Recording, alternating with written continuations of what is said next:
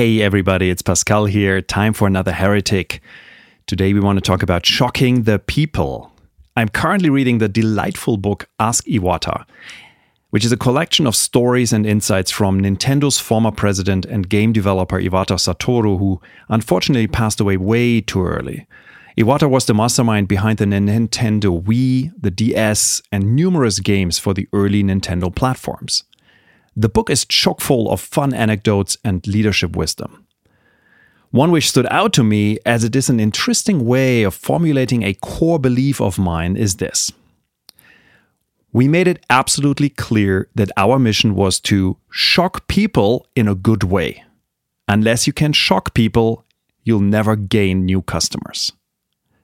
At the beginning of 2013, I wrote a, about a similar idea on the Heretic blog called Polarize on Purpose, Back in the day, I learned this at Mozilla from my dear friend um, Asa Dotzler.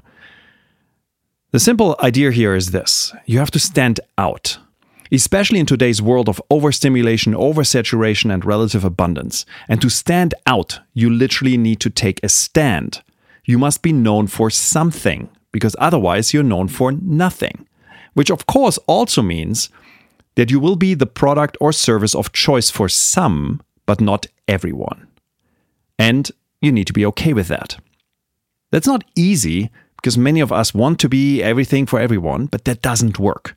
The best companies do what Iwata said they shock people in a good way.